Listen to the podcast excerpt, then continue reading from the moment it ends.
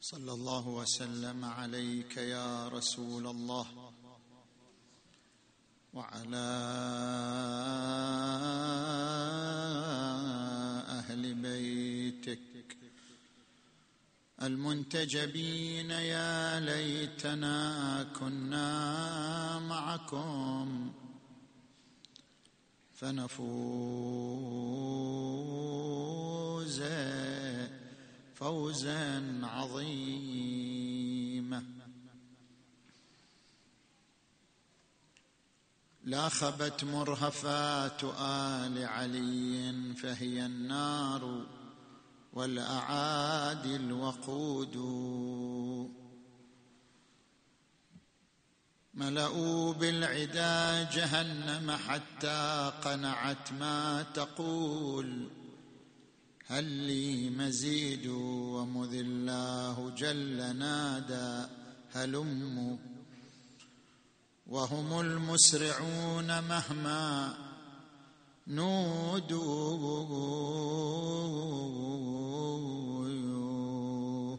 نزلوا عن خيولهم للمنايا. وقصارى ذاك النزول صعود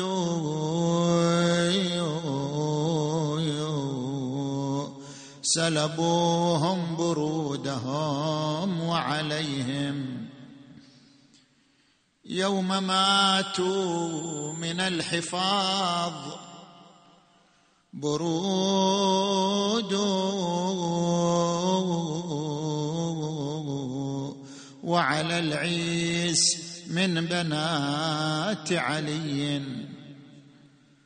نوح كل لفظها تعديد.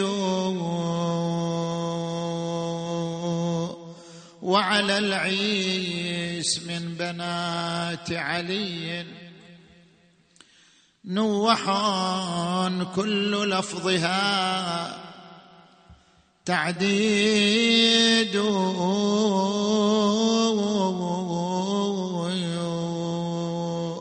وعليها السياط لما تلوت. خالفتها أساور وعقود.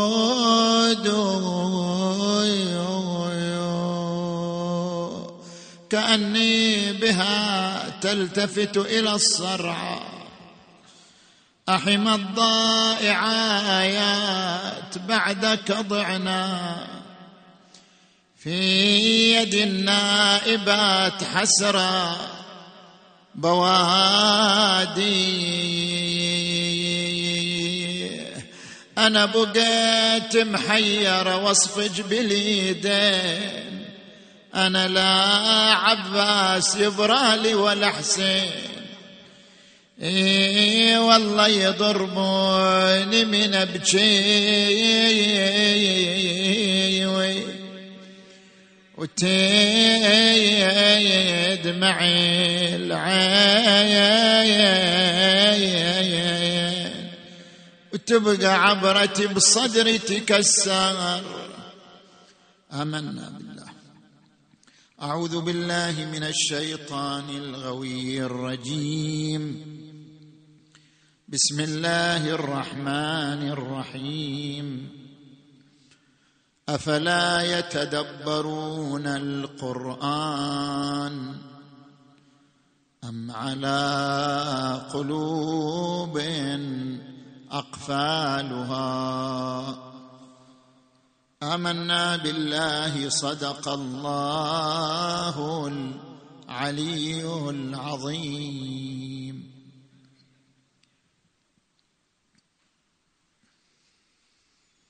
انطلاقا من الآية المباركة نتناول محورين. في أنحاء التعامل مع آيات القرآن الكريم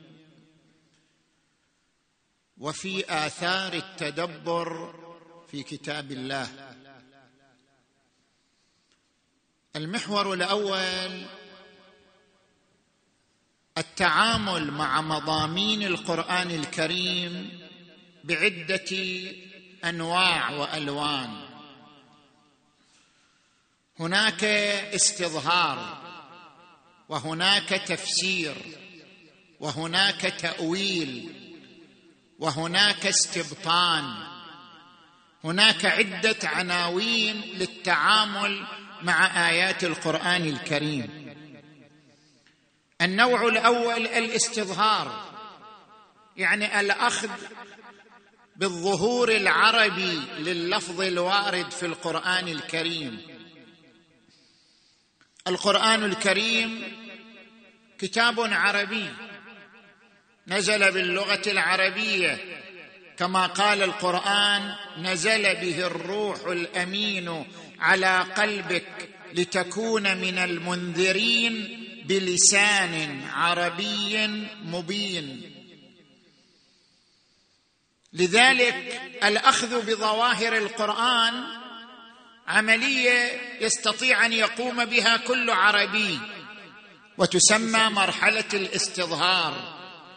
عندما يقرأ الإنسان قوله تعالى وقالوا إنما البيع مثل الربا وأحل الله البيع وحرم الربا يفهم العربي بظاهر الآية أن هناك فرقا بين البيع والربا وأن البيع أمضى الله إباحته وحليته وحرم الربا تكليفا ووضعا.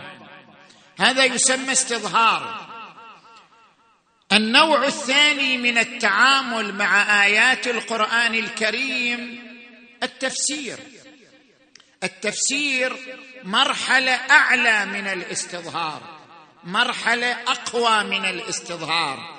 التفسير هو تحديد المعنى الحقيقي للآية المباركة أو ما يعبر عنه العلماء بكشف القناع بمعنى تحديد ما وراء اللفظ تحديد المعنى الحقيقي للآية المباركة هو التفسير. لذلك التفسير ليس امرا متاحا لكل عربي وليس امرا متاحا لكل أحد. لذلك ورد عن النبي محمد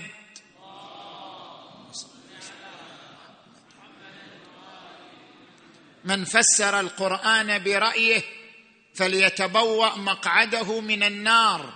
تفسير القرآن يعتمد على أحد وجهين إما تفسير القرآن بالقرآن وإما تفسير القرآن بالرواية الصحيحة المعتبرة. نضرب مثالين لذلك. عندما نأتي إلى قوله تعالى حاميم والكتاب المبين انا انزلناه في ليله مباركه. هنا لو أخذنا بهذه الآية لن نستطيع أن نحدد ما هي تلك الليلة المباركة التي نزل فيها القرآن الكريم. ولكن إذا نظرنا لآية أخرى وهي قوله تعالى شهر رمضان الذي أنزل فيه القران هدى للناس وبينات من الهدى والفرقان. عرفنا من الآية الثانية أن تلك الليلة هي ليلة من ليالي شهر رمضان المبارك. إنا أنزلناه في ليلة القدر وما أدراك ما ليلة القدر. اذا بالجمع بين الآيتين نصل إلى أن الليلة المباركة هي ليلة من ليالي شهر رمضان. هذا تفسير للقرآن بالقرآن. أما عندما نأتي إلى تفسير القرآن بالرواية المعتبرة نقرأ قوله تعالى إنما يريد الله ليذهب عنكم الرجس أهل البيت ويطهركم تطهيرا. صل وسلم على محمد وال محمد. من هم أهل البيت. من خلال القرآن نفسه قد لا نستطيع أن نصل إلى تفسير هذا المفهوم ولكن بالرجوع إلى الروايات الصحيحة نصل إلى أن أهل البيت هم علي وفاطمة والحسن والحسين صلوات الله وسلامه عليهم أجمعين.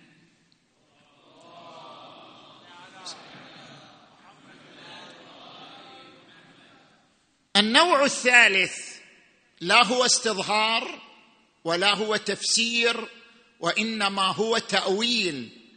تقول الآية المباركة وأنزل عليك الكتاب منه آيات محكمات هن أم الكتاب وأخر متشابهات. فأما الذين في قلوبهم زيغ فيتبعون ما تشابه منه ابتغاء الفتنة وابتغاء تأويله. وما يعلم تأويله إلا الله والراسخون في العلم. التأويل يختلف عن الاستظهار والتفسير. التأويل من الأول إعادة الشيء إرجاع الشيء إلى أصله. إرجاع الشيء إلى أصله تأويل له لأنه يؤخذ من الأول آل الشيء إلى كذا يعني انتهى إلى كذا ورجع إلى كذا. القرآن الكريم فيه آيات محكمات. هذه الآيات المحكمات بمثابة القواعد الكلية للقرآن الكريم. وفيه آيات مفصلات بمعنى أنها تتحدث عن التفاصيل لا عن الأمور العامة. التشابه يحصل من الآيات التي تتعرض للتفاصيل.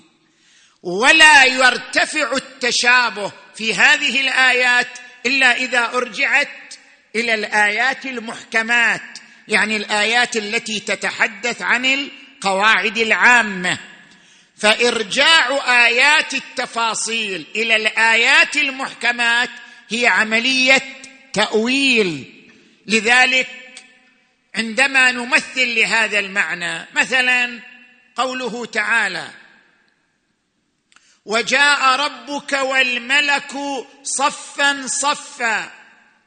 هذه آية تتعرض إلى تفصيل معين من تفاصيل يوم القيامة وجاء ربك والملك صفا صفا. هل أن لله مجيء؟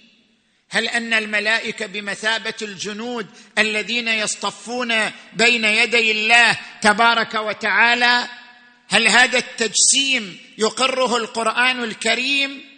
هنا حصل تشابه لأن الآية تتعرض لتفصيل من التفاصيل. حتى نرفع هذا التشابه نرجع هذه الآية إلى آية محكمة وهي تعد من الآيات الكلية بمثابة القاعدة في القرآن الكريم. نرجعه إلى قوله تعالى ليس كمثله شيء وهو السميع البصير. لا تدركه الأبصار وهو يدرك الأبصار وهو السميع البصير. اذا ليس هناك تجسيم فلا محالة. معنى المجيء هنا مجيء أمر الله. مجيء أمر صادر من الله وليس مجيئا للذات الإلهية. رفع التشابه تم بإرجاع هذه الآية إلى آية محكمة وهذا ما يعبر عنه بعملية التأويل وما يعلم تأويله إلا الله والراسخون في العلم يقولون كل من عند ربنا. زين.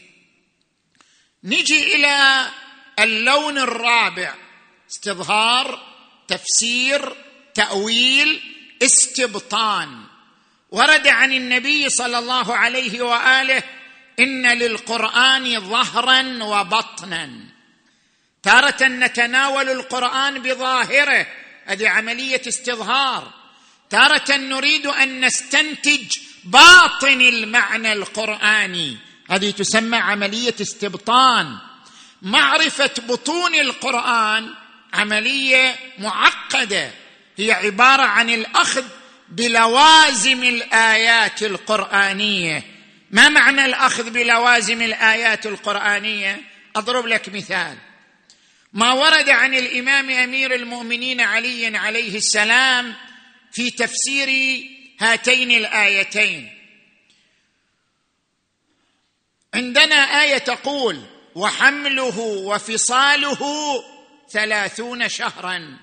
وعندنا آية أخرى تقول والوالدات يرضعن أولادهن حولين.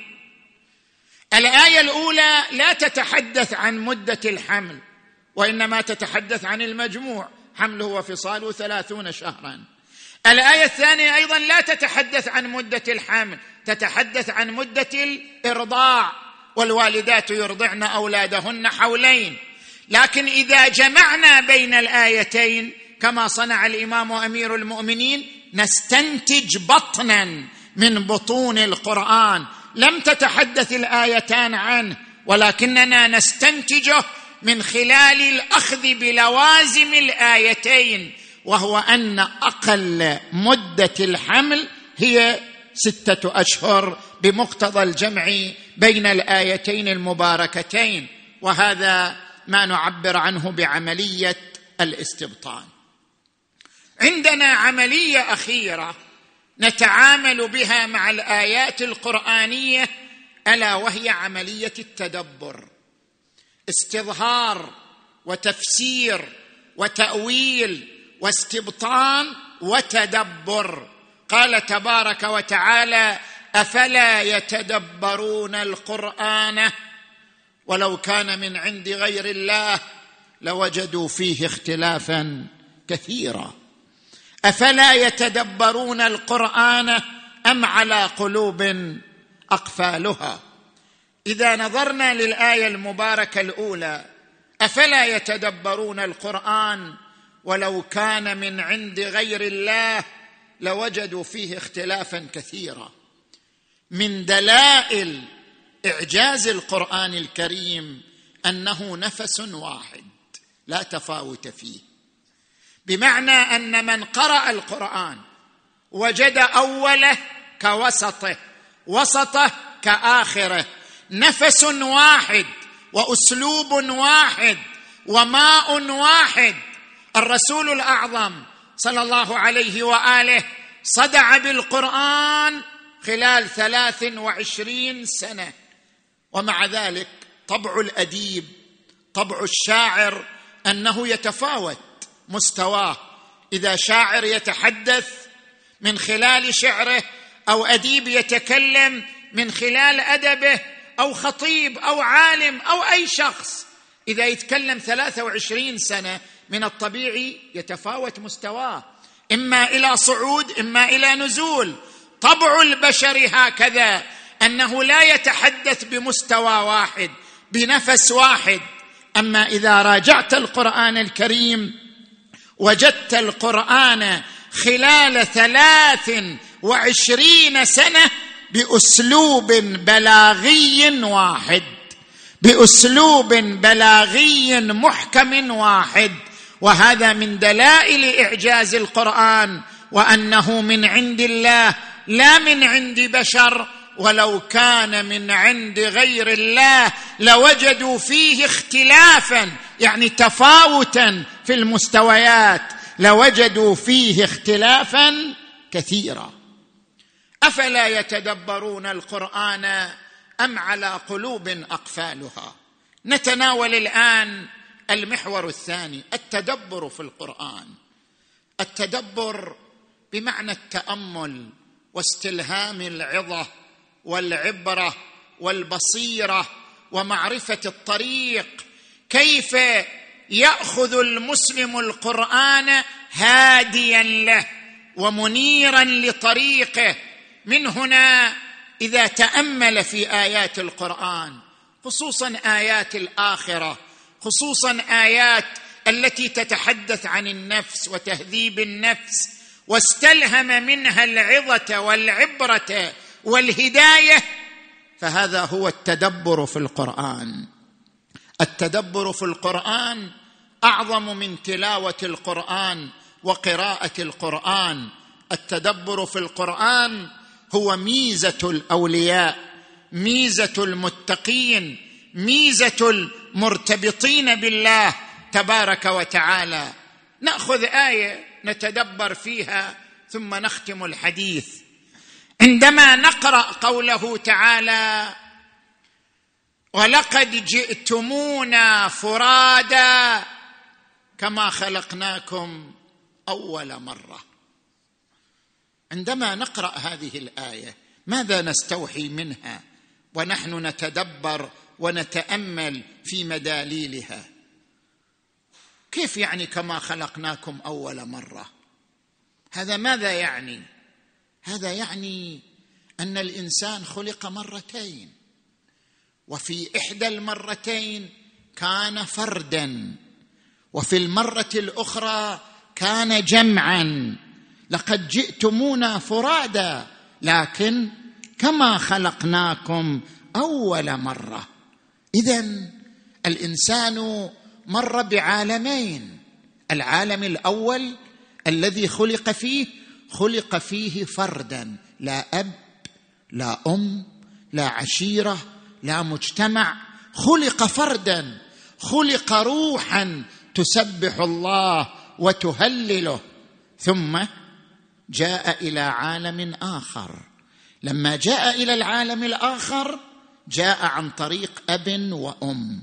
جاء عن طريق نطفة منوية علقت في جدار الرحم. لقد خلقنا الإنسان من سلالة من طين ثم جعلناه نطفة في قرار مكين. هذا خلق ثاني مرة وليس خلق أول مرة. أول مرة كنت روحا بلا عشيرة بلا أب بلا أم. كنت في عالم آخر تسبح الله وتهلله. وهذا ما يعبر عنه في الروايات الشريفه عالم الذر. ثم نزلت إلى هذا العالم عالم المادة. وإن من شيء إلا عندنا خزائنه. حتى الإنسان هو شيء وكان في خزائن الله. وإن من شيء إلا عندنا خزائنه. وما ننزله في هذا العالم إلا بقدر معلوم. أنت نزلت إلى هذا العالم محفوفا بالأقدار محفوفا بالحدود. وهذه تعتبر خلقة ثانية الخلق الثاني. نزولك إلى هذا العالم المادي. وبعد ذلك عندما يأتينا الموت فنعود إلى نفس العالم الذي جئنا منه وإذا جئنا إلى ذلك العالم الذي كنا فيه قبل عالم المادة نتذكر نعم كنا هنا قبل فترة كنا نعيش هنا قبل فترة كنا فرادى وعدنا لهذا العالم فرادا لقد جئتمونا فرادا كما خلقناكم أول مرة. رجعتم إلى هذا العالم عالم الفرد بلا أب بلا أم بلا عشيرة. جئتم إلى هذا العالم مرة أخرى وإذا هو عالم غريب. هذا العالم عالم الملائكة عالم الأشباح. عالم الأرواح عالم الجان عالم مليء بأصناف وألوان من الخلائق ما يرى وما لا يرى.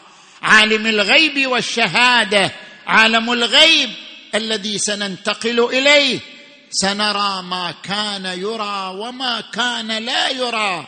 عالم آخر عندما ننتقل إليه. نتذكر أننا مررنا على هذه الدنيا مرورا سريعا.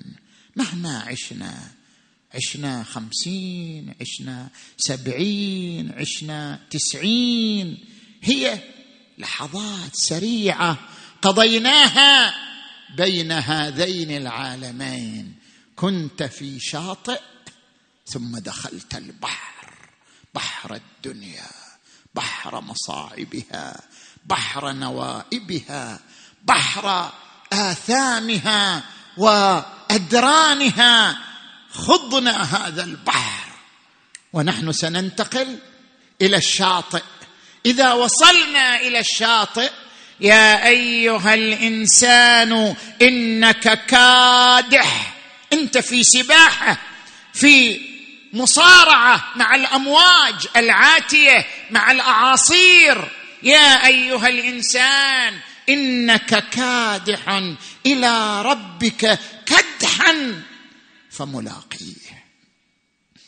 ستصل إلى اللقاء ستصل إلى الشاطئ وعندما تصل إلى الشاطئ تنظر إلى البحر الذي خطه. هل كان بحرا صافيا؟ نقيا من الذنوب نقيا من المعاصي نقيا من الآثام.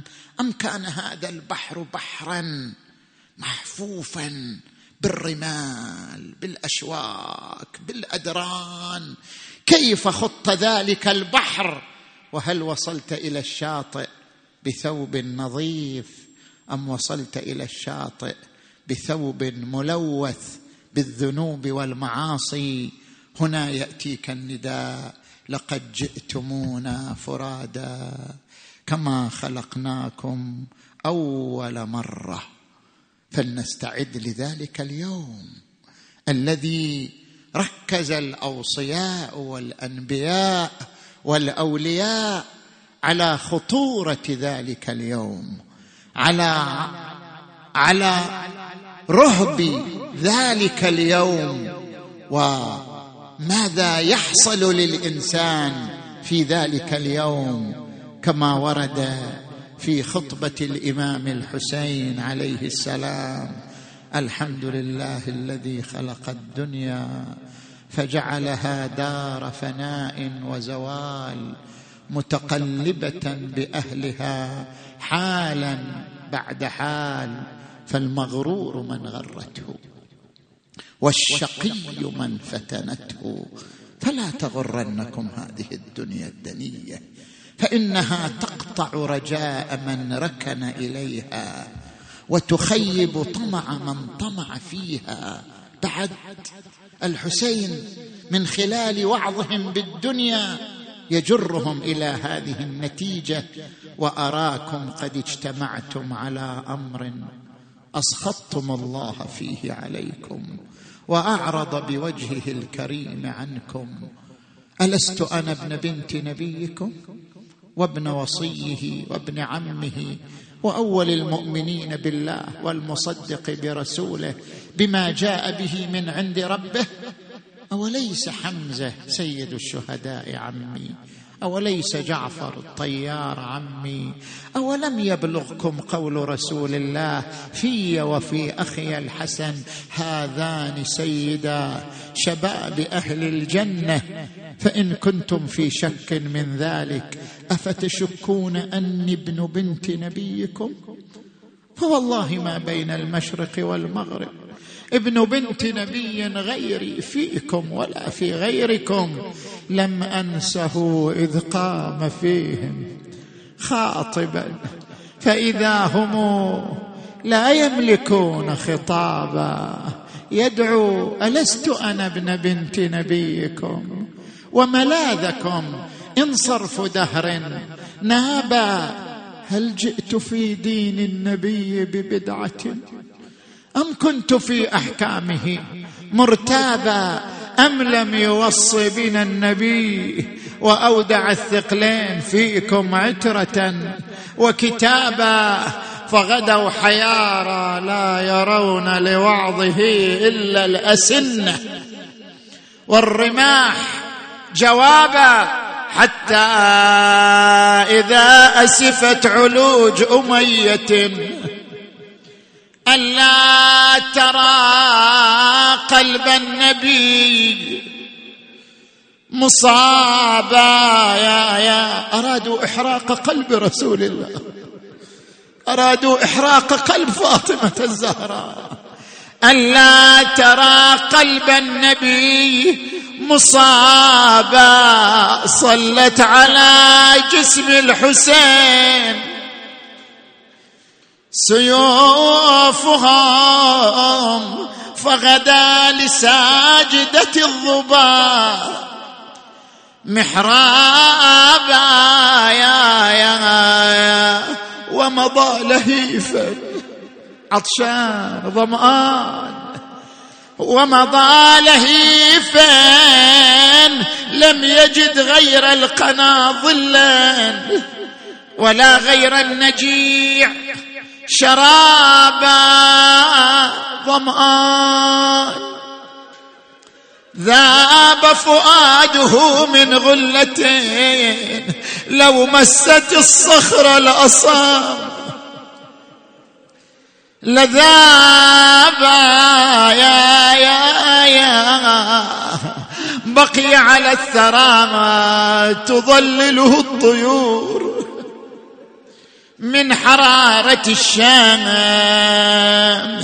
يا ميتا ترك الألباب حائرة. تناوشته سهام الباغي راميه واعظم الخطب في الإسلام. داهية عار تجول. عليه الخيل عادية. حاكت له الريح من هامه زرا وردا.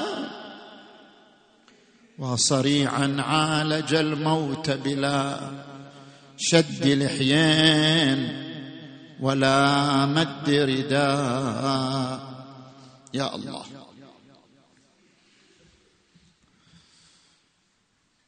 في النهاية أذكر مسألتين فقهيتين فيهما توضيح لما سبق حتى لا يلتبس الأمر على الإخوة.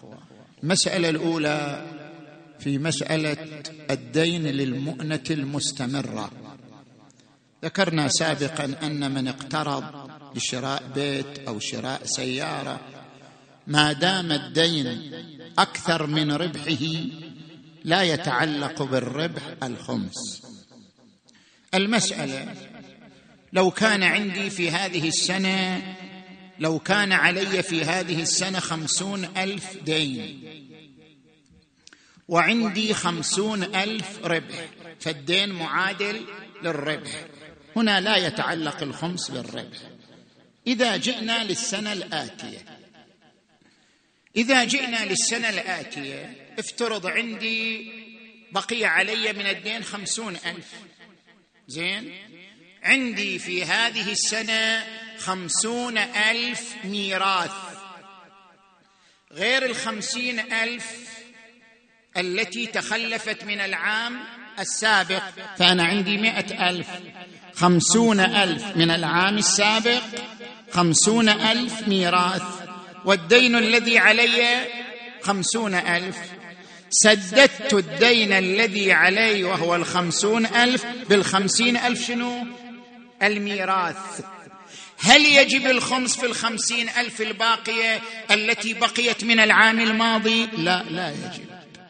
أوضحت هذه المسألة البارحة؟ بعض الإخوة التبس عليهم أكرر. لو أنني في السنة اللاحقة أديت الخمسين ألف التي هي دين من مال لا يتعلق به الخمس كما لو أديت الدين من ميراث ميراث لا يتعلق به الخمس. وعندي خمسون ألف باقيه من العام الماضي. هذه الخمسون ألف التي من العام الماضي ليس فيها خمس لأنها تحل محل الميراث الذي استخدمته في أداء الدين. متى يكون خمس؟ إذا كان الخمسون ألف أخرى ربح من هذه السنة يعني علي خمسون ألف دين في هذه السنة عندي مئة ألف. خمسون منها من العام الماضي خمسون منها من أرباح هذه السنة. هنا إذا سددت الدين بالخمسين الموجود عندي يتعلق الخمس بالخمسين ألف الأخرى. فلا بد أن نفرق بين هاتين شنو؟ الصورتين ليكن معلوما. هذا بالنسبة للمسألة الأولى. المسألة الثانية مسألة طرحناها في آه، الحوار الطبي الحوار الذي كان مع الإخوة الأطباء وهي مسألة الإنعاش. في مسألة الإنعاش أيضا لابد نفرق بين صورتين حتى لا يصير اشتباه. الصورة الأولى طبيب طوارئ طبيب جيء له بمريض في حالة خطر يحتاج إلى الإنعاش وقام بالإنعاش اليدوي الإنعاش المتعارف بالضغط على صدره. طبعا هذا الضغط وفي هذه الحالة قد يسبب لهذا الإنسان كسرا جرحا. هل عليه الدية؟ هل على هذا الطبيب الذي يقوم بالإنعاش؟ دية لأنه كسر ضلعا أو جرح جسما أو ما أشبه ذلك. هل عليه الدية؟ نقول هنا صورتان. الصورة الأولى أن الطبيب قام بالإنعاش كما هي الطريقة الصحية كما هي الطريقة الطبية. سوفق في الإنعاش ما وفق هذه مساله أخرى. ربما يوفق فالإنسان يبقى حي. ربما لا يموت. بالنتيجة هو قام بالإنعاش بالطريقة الصحيحة. هذا ليس عليه دية لأنه في طريق الإنعاش في طريق حفظ النفس المحترمة. أما إذا افترضنا أنه ارتكب خطأ هو صحيح قام بالإنعاش. أما أنه ارتكب خطأ نتيجة ارتكاب الخطأ في طريقة الإنعاش حصل كسر أو حصل جرح أو ما شاكل ذلك يتعلق بذمته الدية. بقي هذا الإنسان حيا هو يتفاهم وياه إما أنه يعني يبرئ ذمته أو يطالبه أو مات يرجع إلى أهله ورثته في هذه النقطة. ففرق بين الصورتين أردت أن أنبه عليهما. في الختام نحن في آخر ليلة من هذا المجلس المبارك. أنا اولا أشكركم أنتم يعني أتعبناكم أطلنا عليكم المحاضرات أتعبناكم بالمعلومات المتناثرة فنحن نعتذر منكم ونشكركم على حسن استماعكم وإصغائكم. نشكر أيضا شيخ القبيلة الدكتور فؤاد واللجان القائمة معه ولجنة الخطباء والمشايخ الكرام في عنايتهم واهتمامهم وتوفير الفرصة أمامنا لإلقاء هذه المحاضرات. نسأل الله أن نفع بها. أيضا نحن نشكر هذه الدولة المباركة سلطنة عمان دولة الأمن والأمان والتسامح بين جميع أبناء المسلمين في هذه الدولة التي تهيئ لكم مثل هذه الفرص الجميلة التي تقع فيها المحاضرات الدينية والحوارات المفيدة وتشكل أجواء من الترابط والتلاحم والتلاقح الاجتماعي. سدد الله خطاكم وحفظكم وحماكم من كل آفة وسوء ومكروه. اللهم صل على محمد وآل محمد. اللهم بحق محمد وآل محمد. اللهم اغفر ذنوبنا واستر عيوبنا وكفر عنا سيئاتنا وتوفنا مع الأبرار. اللهم اختم لنا شهرك المبارك بالمغفرة والرحمة والرضوان. اللهم اكتبنا من الصائمين والقائمين والداعين والمرضيين عندك يا أرحم الراحمين. اللهم صل على محمد وآل محمد. اللهم كن لوليك الحجة ابن الحسن. صلواتك عليه وعلى آبائه في هذه الساعة وفي كل ساعة وليا وحافظا وقائدا وناصرا ودليلا وعينا حتى تسكنه أرضك طوعا وتمتعه فيها طويلا. برحمتك يا أرحم الراحمين. وإلى أرواح أمواتكم وأموات المؤمنين والمؤمنات الفاتحة تسبقها الصلوات.